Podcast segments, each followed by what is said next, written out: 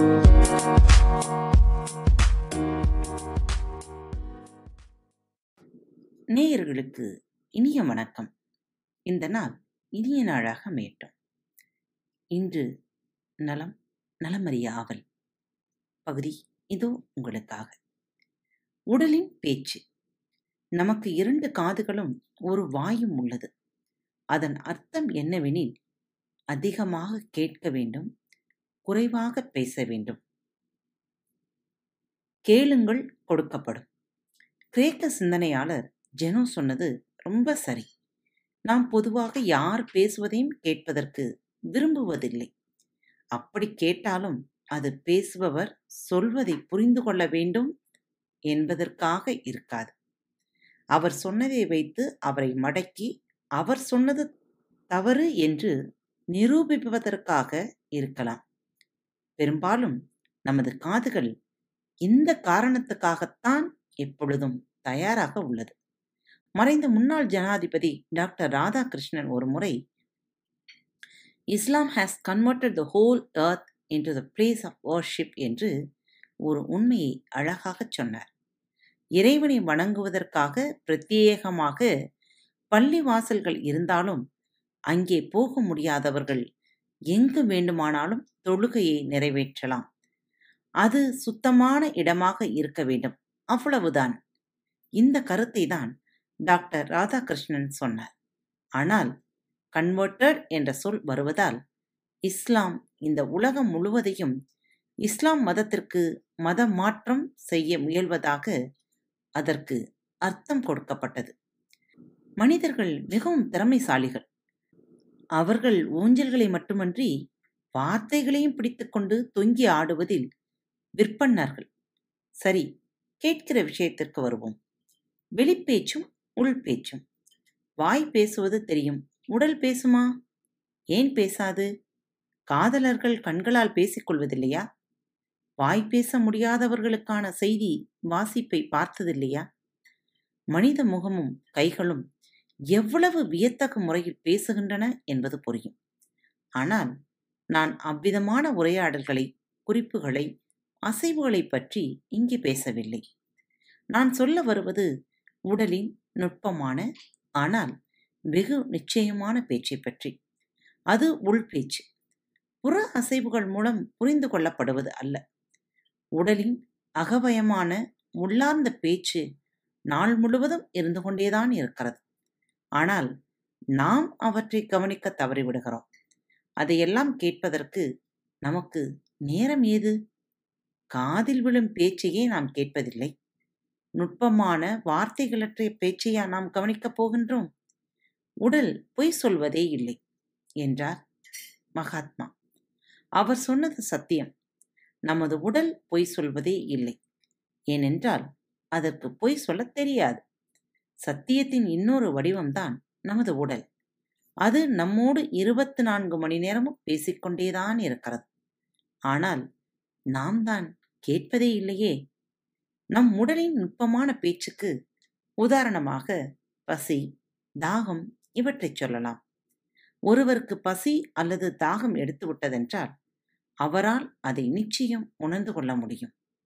உடலின் இந்த அறிவிப்பை மட்டும் நாம் ரொம்ப கவனமாக மிகுந்த மரியாதையோடு கேட்கிறோம். இன்னும் சொல்லப்போனால் இந்த பேச்சை இந்த உள்குரலை கேட்கவும் அதற்கு உடனே மரியாதை செய்யவும் நாம் தயங்குவதே இல்லை. உதாரணமாக என்னையே நான் சொல்லுவேன். வீட்டிற்கு வந்த விருந்தினர்கள் முதல் தளத்தில் இருப்பார்கள். நான் தரைத்தளத்தில் இருப்பேன். சாப்பிடுவதற்காக அவர்கள் அழைக்கப்படுவார்கள். அப்போது எனக்கு பசி இருந்தால் எப்போதுமே இருக்கும். அவர்கள் கீழே இறங்கி வருவதற்குள் நான் சாப்பிட ஆரம்பித்து விடுவேன். ஒரு மரியாதைக்காக கூட விருந்தினர்கள் வரட்டும் என்று காத்திருக்க மாட்டேன். விருந்தோம்பலை விட வயிற்றோம்பல் தான் எனக்கு முக்கியம். நாட்டில் உள்ள பத்து பேரில் ஒன்பது பேர் என் கட்சிதான் எனக்கு அது தெரியும். இந்த நல்ல பழக்கத்தை நான் இன்று வரை கடைபிடித்து வருகிறேன். என் மனைவிக்கு இதில் ரொம்ப வருத்தம் உண்டு. விருந்தினர்களை எப்படியும் கவனிக்கத்தான் போகிறோம். அவர்களுக்கு எந்த குறையும் வைக்கப் போவதில்லை. அதே சமயம் உடலின் குரலுக்கு மரியாதை தர வேண்டாமா? நான் அதைத்தான் செய்கிறேன். ஆனால் பசி தாகம் என்ற இரண்டு விதி விலக்குகளைத் தவிர எப்போதெல்லாம் நாம் உடலின் பேச்சை உதாசீனப்படுத்தியிருக்கின்றோம்? நாள் முழுவதும் மாதம் முழுவதும் வருடம் முழுவதும் எப்படி என்கிறீர்களா? சாப்பிடும் போதே இதை நாம் செய்கிறோம். எப்படி? பேசிக்கொண்டே சாப்பிடுவது தொலைக்காட்சியை பார்த்து கொண்டே சாப்பிடுவது போதும் என்ற உணர்வு ஏற்பட்ட பிறகும் கொட்டிக்கொள்வது. இப்படித்தான் இந்த மாதிரியான ஒவ்வொரு தவறான பழக்கத்தின் விளைவுகளைப் பற்றியும் புத்தகமே எழுதலாம். அவ்வளவு இருக்கிறது. சரியான தருணத்தில் இது பற்றி விரிவாக பேசலாம். வயிறு முட்ட உண்ட பிறகு வயிறு அடைத்து கொண்ட மாதிரி உணர்வு இருக்கும். போதும் இதற்கு மேல் வேண்டாம் என்று தோன்றும். அந்த உணர்வும் உடலின் நுட்பமான அறிவுறுத்தல்தான். ஆனால் அதை நாம் மதிக்கிறோமா? சாப்பாடு வேஸ்ட் ஆயிடும் என்ற ஒரு வசதியான பாரம்பரிய காரணத்தை நாமே சொல்லி தட்டை காலி செய்யும் வேலையில் மும்முரமாக ஈடுபடுகின்றோம். ஒருமுறை எங்கள் ஊர் அண்ணன் ஒருவர் கல்யாண வீட்டில் சாப்பிட்டு முடித்த பிறகு தட்டில் நிறைய சோறு மீதி இருந்தது. அவர் எழ முயன்றார் அண்ணே நிறைய சாப்பாடு மீதி இருக்கு. சாப்பிடலன்னா வேஸ்ட் ஆயிடும் என்று வீட்டார் உபசரித்தனர். ஆனால் அவர் சொன்னார் எனக்கு வயிறு நிறைந்து விட்டது. இதற்கு மேல் சாப்பிட்டால் என் வயிறு வேஸ்ட் ஆகிவிடும். மீதி சோறு இருந்தால் நாய்க்கோ பூனைக்கோ போடுங்கள். அப்ப எப்படி வேஸ்ட் ஆகும்? என்றார். மிகச் சரியான நியாயமான கேள்வி. நம்மில் எத்தனை பேர் இவ்விதம் சிந்திக்கின்றோம்? காலத்தை போக்கவா? காலமாகவா? ஒரு முறை நான் வேலூருக்கு பேருந்தில் சென்று கொண்டிருந்தேன். வழியில் பச்சை குப்பம் என்ற இடத்தில் லெவல் கிராசிங் இருந்தது. இப்பொழுது அங்கு மேம்பாலம் வந்துவிட்டது. கேட் போட்டு விட்டதால் ரயில் போகும் வரை பஸ் நிறுத்தப்பட்டது. உடனே தட்டுக்களை தூக்கிக் கொண்டு சிலர் அருகில் வந்தார்கள். நிலக்கடலை பழங்கள் பூ போன்றவற்றை விற்பதற்கு. அதிலொன்றும் ஆச்சரியமில்லை. ஆனால் நிலக்கடலையை பொட்டலம் கட்டி விற்றவர் சொன்ன வார்த்தைகள் தான் எனக்கு மிகவும் ஆச்சரியமூட்டின. நிலக்கடலை நிலக்கடலை என்று சொல்லியோ?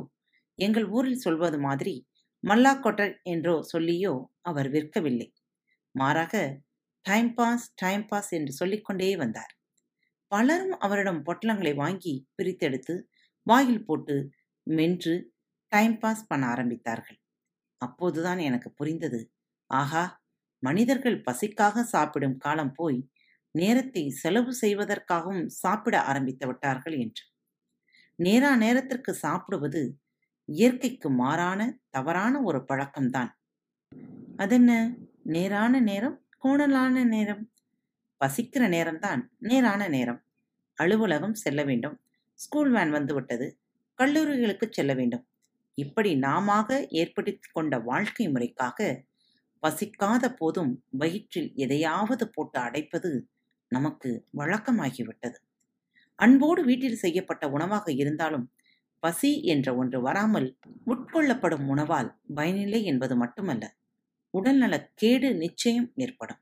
அப்படியானால் நம்மை நிச்சயமாக நோயாளிகளாக மாற்றுகின்ற வாழ்க்கை முறையைத்தான் நாம் விரும்பி தேர்ந்தெடுத்து வாழ்ந்து கொண்டிருக்கிறோம்.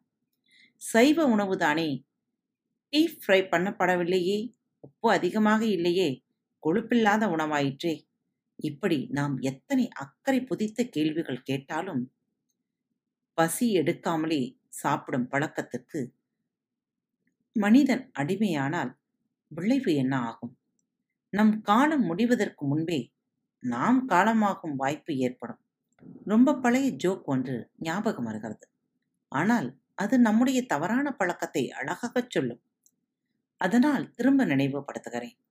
காலை பகல் இரவு மூன்று வேளையும் இரண்டிரண்டு சப்பாத்திகள் மட்டும் சாப்பிடச் சொல்லி டாக்டர் சொல்லியிருக்கிறார். நோயாளி சந்தேகம் கேட்கிறார். டாக்டர் இரண்டு சப்பாத்திகள் என்று சொன்னீர்களே அது சாப்பாட்டுக்கு முந்தியா பிந்தியா? நம்மில் பெரும்பாலானோர் வாழ்க்கை முறையைத்தான் இந்த ஜோக் எடுத்து காட்டுகிறது. பசிக்கும்போது சாப்பிடாமல் இருந்தாலும் தப்பு பசிக்காத போது சாப்பிட்டு கொண்டே இருந்தாலும் தப்பு. பசிக்காத போது ஒரு நாய் கூட சாப்பிடுவதில்லை. பசி அடங்கி படுத்திருக்கும். ஒரு நாயிடம் அதற்கு பிடித்த மட்டன் துண்டுகளை போட்டு பாருங்கள் தெரியும். மோந்து பார்த்துவிட்டு மீண்டும் அது படுத்துக்கொள்ளும் ஒரு நாயை விட கேவலமாகவா நாம் போய்கொண்டிருக்கிறோம் இதெல்லாம் தெரிந்துதான் ரொம்ப காலத்திற்கு முன்னமே நம் திருவள்ளுவர் அழகாகச் சொன்னார். மருந்தென வேண்டாவாம் யாக்கைக்கு அருந்தியது அற்றது போற்றி உனின் அப்படியென்றால் உங்களது உடலை நோய் பீடித்து அதற்காக உங்கள் உடம்புக்கு மருந்து எடுத்துக் கொள்ளாமல் இருக்க வேண்டுமென்று நீங்கள் விரும்பினால் ஏற்கனவே உண்ட உணவு செரித்து விட்டதா என்று நிச்சயமாக தெரிந்து கொண்டு அதன் பிறகு அடுத்த வேளை உணவை உண்ணுங்கள். நாகூர் ரூமி அவர்களின் தெளிவுரை பகுதி இது. இதன் தொடர்ச்சியை அடுத்த வாரத்துக்கு வணக்கம் நேயர்களே. திருக்குறள் வழிகளி பக்கத்தை சப்ஸ்கிரைப் செய்யாதவர்கள் சப்ஸ்கிரைப் செய்து கொள்ளுங்கள். ஃபேவரட் பட்டனை அழுத்த மறக்காதீர்கள். உங்களது கருத்துக்களை மெசேஜ் பாக்ஸில் ரெக்கார்ட் செய்தோ அல்லது இமெயில் முகவரியிலோ தெரிவியுங்கள். மீண்டும் சந்திப்போம். நன்றி. வணக்கம்.